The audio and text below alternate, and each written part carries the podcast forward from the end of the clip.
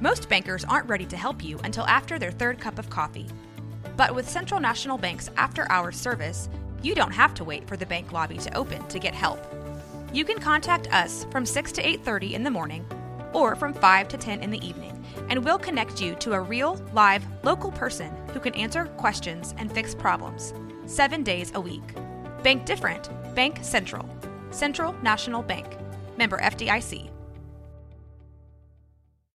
When you need mealtime inspiration, it's worth shopping Kroger, where you'll find over 30,000 mouthwatering choices that excite your inner foodie. And no matter what tasty choice you make, you'll enjoy our everyday low prices, plus extra ways to save, like digital coupons worth over $600 each week. You can also save up to $1 off per gallon at the pump with fuel points. More savings and more inspiring flavors make shopping Kroger worth it every time. Kroger, fresh for everyone. Fuel restrictions apply.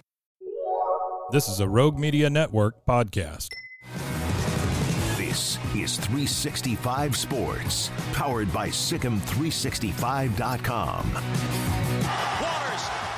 All right, welcome into Off the Radar here on 365 Sports. Been a little while since we've done this, but I look at various stories around the sports world that we otherwise don't really get to or we don't get to spend very much time on. So it'll be a sprinkling of things, and sometimes it will be college football, but there's no no more games. There's one more game. Just uh, no more games to, to kind of take us into next Monday night's national championship game. It'll be number one Michigan, number two Washington, six thirty on ESPN from NRG Stadium next Monday. And I, I wanted to ask you guys because we haven't got around to it, but do you feel like this is a good versus evil? Did you feel weird seeing Michigan celebrating? And Yeah. did you feel weird seeing people celebrating Michigan? Did that ever come across your radar at all? I just wonder because the whole fiasco at the beginning of the year, Harbaugh suspension, all these different things just went away. Basically, they just kind of went away Yeah. the second half of the season. And I don't know if that's because of legally well, they needed to he or served his time. he did, he did. Uh, but they they found a way to win despite it. they did. It was a great win. So they, they went on about their business, and he came back, and they've continued to go on about their business. But I just wonder if you're going to view this as like the purity of Washington and good versus evil. Uh, do you have any bone to pick with Michigan? How do you just feel about the fact that the Wolverines had those issues and are now in this national title game? I'm just curious. I don't have a strong feeling towards it. It makes me feel a little weird about it, but at the same time, as you said, Harbaugh served his suspension. There's nothing else to go off of. So There were also a lot of gaps between when they last played. Been almost a month since they won the Big Ten championship game. I don't. I don't. I, I'll tell you what. That's a resilient as hell team. yeah, uh, with all the distractions that could have eaten a lot of people alive. Uh, you can like or not like Jim Harbaugh, but I, I, I haven't thought that much about good versus evil. I, I want Washington to win. I'd love to see Washington win.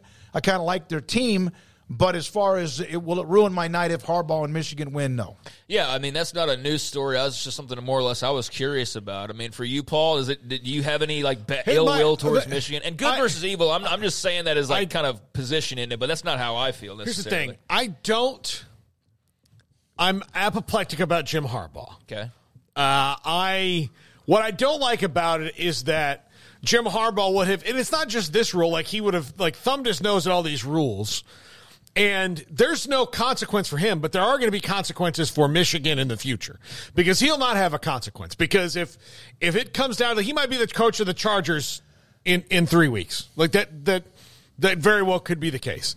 So if he's the coach of the Chargers, all this stuff's going to come down to Michigan and the players that are there, or whatever's going to happen. And Jim Harbaugh is going to make the same amount of money he makes at Michigan, or maybe more, uh, in in LA coaching for the Chargers. So you know that's the thing I don't like about it. I just I would rather like I would rather a team that's not been accused of what they've been accused of yeah. be in this position because it won't make you feel as icky. But eh, you know, whatever. I, not the I- end of the world, the- yeah. the, the biggest thing I don't like about Harbaugh is the way that he's he's got the John Calipari "No, you're the a hole for asking" kind of vibe about him. Yes, that's what so. I don't like. Every sport at every level does. Yeah, every and like there's there are coaches That's who aren't his like personality. He is who he is. Kalen DeBoer's not like that. No. but he is, and I don't I don't care for that. Like, look, you can answer the question however you want to, but don't be mad because it has to be asked.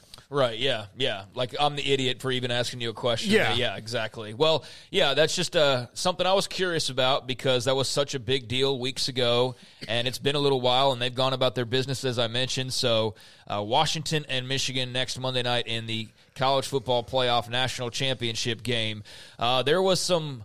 NFL action while we were away, quite a bit of it, a couple of weekends worth, and that included there towards the tail end a massive win for the Cowboys over the Detroit Lions. Uh, what a win for Dallas, although not without some controversy, of course, as the Lions, what was thought to be game winning two point conversion, got called back because Taylor Decker, their offensive lineman, allegedly did not report that he was eligible uh, during that play, although there is video evidence that very clearly shows him going to the referee and basically checking into the ball game as he was supposed to. Uh, so, what should have been a big touchdown and a big moment for the Lions and a huge win, Jared Goff hitting Taylor Decker ended up getting called back. And as we know, the Cowboys go on to win that game. Um, just uh, and learn from Adam Schefter that uh, the, the the crew, the refereeing crew that's a part of that, are getting downgraded for the postseason, not going to be as involved as they might otherwise be because they've had a couple of moments this season including most recently with that Cowboys game, but also Week 13 with the Chiefs and Packers. Uh, that same crew, part of some controversy there, and so Adam Schefter reporting this past weekend that that crew, manned by Brad Allen as a referee, will not be officiating in the postseason. They're going to get downgraded. Um, so there you go. There's a little follow up on that. I thought there might be much more to do with like just the controversy of that, but it seems like it's kind of fading pretty Well, quickly. I, I think it's because Dan Campbell, like, he knows what he how he messed it up because they were given another opportunity, right? Like the Cowboys handed it right back to them after that, and they still, when the, from the same spot they were on the field, didn't execute the play right. And not only that, uh, David Helman, I heard him say this on his podcast the other day. Uh, we've had on the show was a long time, uh, you know, every week guest. Uh, he said, "Look, they heard the official announce the wrong number." They heard him say number 70 and didn't do anything about that. And they had time to do it. Be like, hey, whoa, whoa, it's not 70, it's 68. They didn't do anything about it. And plus, they committed three other penalties on that same play. They just picked the wrong one that they committed. And, you know, I like, but that crew does, you know, probably need to get a little better. Yeah, I think it'd be fair to say you have a couple of different incidents where you are clearly not doing your job correctly. That is enough to get you demoted or what have you. The right phrase for that would be. But yeah, according to Adam Schefter, that crew getting downgraded for the postseason after a couple of big uh, screw ups, including most recently with the Cowboys and the Lions. Although there's still a lot of, well, he didn't do this and it was that and it was this and it was just a whole big mess. But in the end, it was a great win for the Cowboys. And y'all's thoughts on seeing Dallas get a big win over a team like Detroit that's right there uh, in the mix of the, the best teams in the league? Yeah, that, they, that that's the number two seed. That means you get to host, you get a buy, and then you get to host somebody. Um, you might be able to even host the game, depending on what happens with San Francisco. Well, they uh they're going to if they beat Washington this week, which it would be terrible if Washington won the game. They're about to have the second pick in the draft. They can get Yep. either Caleb Williams or Drake Maye. which means they'll screw it up. They're guaranteed to get one of those guys if they if they don't win this game. If the Cowboys win, they're going to get at least and if should they win the playoff game, they'll get a second playoff game at home before they would have to go to San Francisco. So this worked out well for them uh, that the Eagles uh, can't get out of their own way. Philadelphia's a shell of themselves. They there's something different than just they're not playing well. There's something in between the ears of those guys in the locker room. There's just something that's not there. Sometimes you can click. You remember uh, there's teams that have gone into the playoffs before, not played well. Some have been red hot, but Dallas. Uh, it, it reminded me. It's so weird, and I believe it was '95.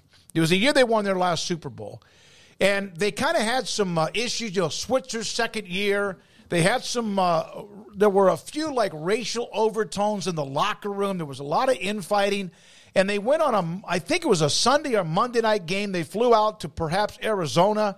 Somebody could have won earlier in the day, and the Cowboys would have been on the road. Somebody lost, the Cowboys go on the road and win. It kind of reminded me of that, the way they won that game for a chance to now host, at least as you said, Paul, one and possibly two games in the postseason where they're undefeated. They're 8 0. Yeah, well, that brought in a big audience 25.66 million viewers for Saturday night's NFL Monday Night Football broadcast, obviously, with the Christmas weekend and how all that worked out date wise. So, playing on Saturday night, massive, massive audience 25.6 million. Don't have the ratings from last night's or yesterday's playoff games. Very curious to see when those come in and, and what those end up looking like. But man, 25.6. It will not come close to that. I can guarantee no. you that. And there's been a couple of bowl games that have posted really well. For example, Cotton Bowl, most watched New Year's Six primetime game. Uh, since 2016, and you know, how sometimes they kind of like flub some of these graphics with like the most this, and there's like a caveat to it. But Ohio State and Missouri pulling in nine point 6 million viewers uh, for that contest. You also had a, uh, big number as well for Georgia and Florida State, despite the fact that it was a 60 point blowout of epic proportions and not at all what people were hoping to see out of that game. But over 10 million viewers uh, tuned in for Georgia and Florida State as well. And we haven't really unpacked it, Paul, but uh, just kind of how was your your viewing for that game, Georgia well, and Florida State? Uh, I was traveling back from Nashville, so I saw the first half in the airport. And then the second half, uh, I did not see, even though I could have watched it on the plane. Uh, because I don't like punishment that much. And look, they had 53 scholarship players available, but the committee told them their season didn't matter to the point that they, I mean, they, I don't, like I can't begrudge them for anything that happened. It sucks. I wish that more players had stayed. You know, Georgia's opt outs and they had I guess Brock Bowers didn't play in the game, but Ladd McConkey did, Carson Beck did, Dominic Lovett did. I mean, they had most of their starters playing in the game, so it wasn't a surprise uh, that they that they that happened, especially given the amount of, especially on on defense. Not even Brock Glenn, but on defense, that what they were having to deal with with guys opting out, and then some injuries as well of guys who would have played in the game had they been healthy. Fifty three scholarship players, you're not winning a game with like that's. I think that's seven above the COVID threshold of a few years ago. Been, yeah. So like they like if they had COVID a couple years ago, Bill was like, all right, we're gonna play, but you know we'll see. So yeah, that's exactly what they. I think he had forty five or something, forty six to to have a COVID roster and and play in a game. So yeah, they were barely over that for this game. Well, you got the Cowboys win, so there was at least that, yeah, and, and they got they got monster numbers, twenty five million. But yeah, uh, still ten plus million for Florida State, Georgia, despite the fact that it was such a blowout game. So that's uh, pretty impressive, and that's also I think what you're looking at when you hear a lot of this realignment talk and you hear about the playoffs and the SEC and the Big Ten. You see how many of those matchups were SEC Big Ten matchups? There's like eight, nine games oh. that were SEC Big Ten matchups in the, the last couple of uh, days of the bowl games. It was very interesting, kind of how that shook out, whether intentionally or not. But a little bit of a preview of maybe what people feel is uh, to come with the expanded playoff moving forward. So Paul had a little bit of an up and down weekend, uh, as you uh, see there with the uh, Cowboys, and then also with Florida State. Uh, meanwhile, speaking of Florida State, I don't know if you got to catch uh, Jim Phillips doing a little TV spot there during the Orange Bowl. He was on the pregame panel and he was asked about Florida State filing a lawsuit against the ACC.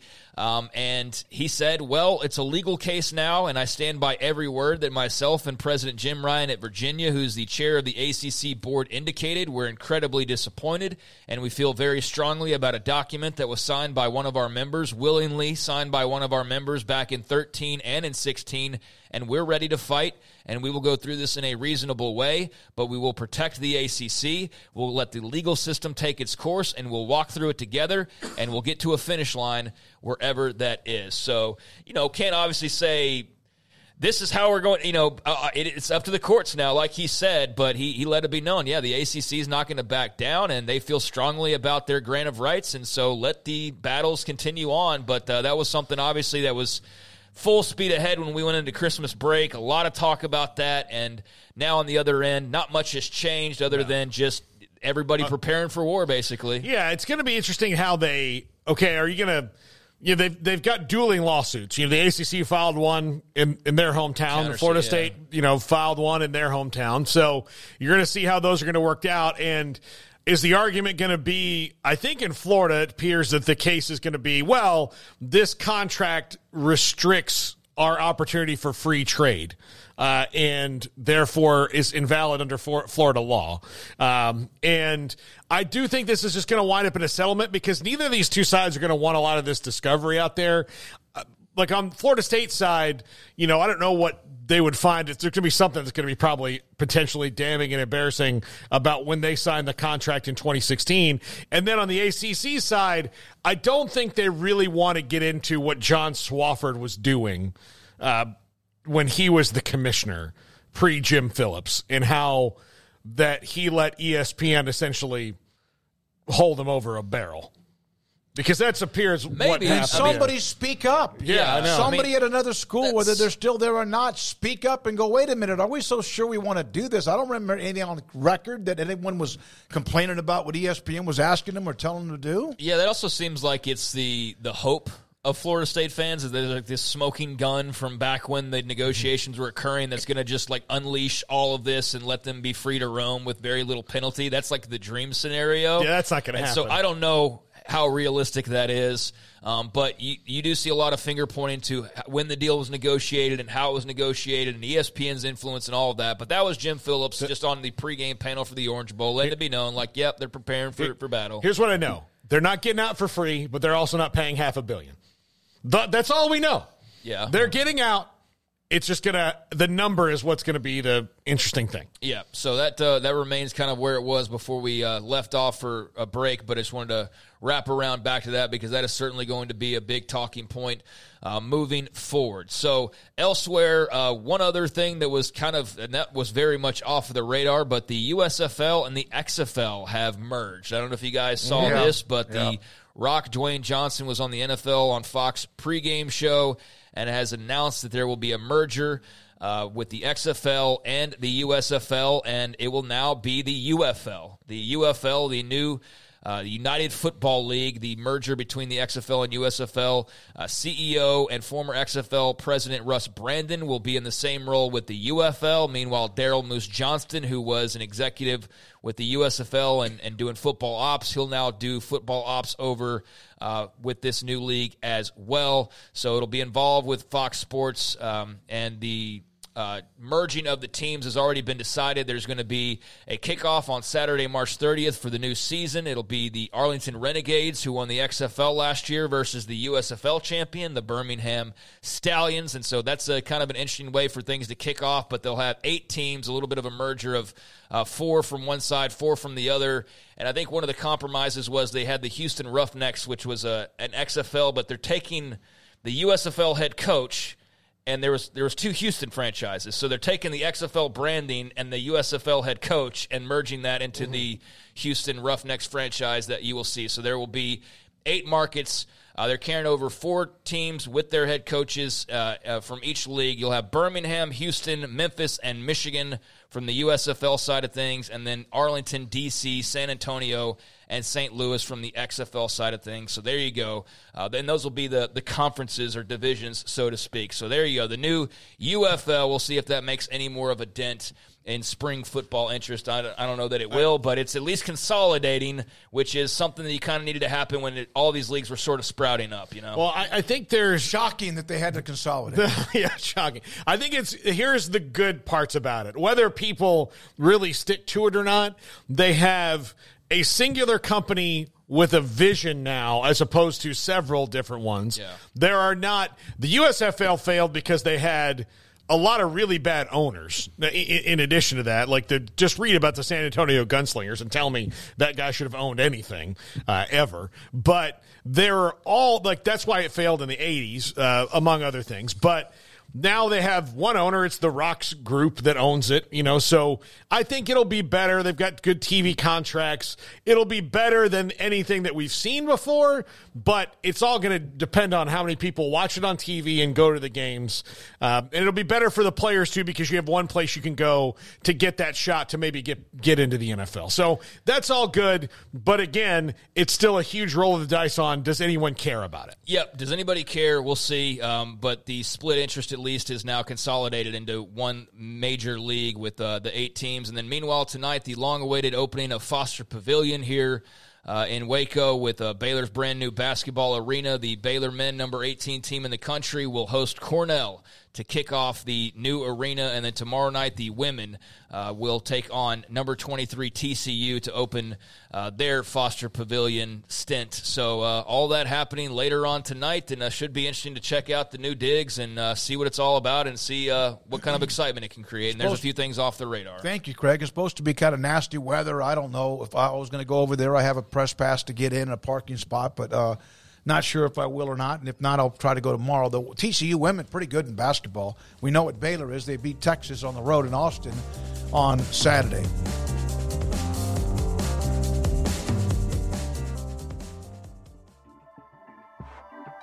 This has been a Rogue Media Network production.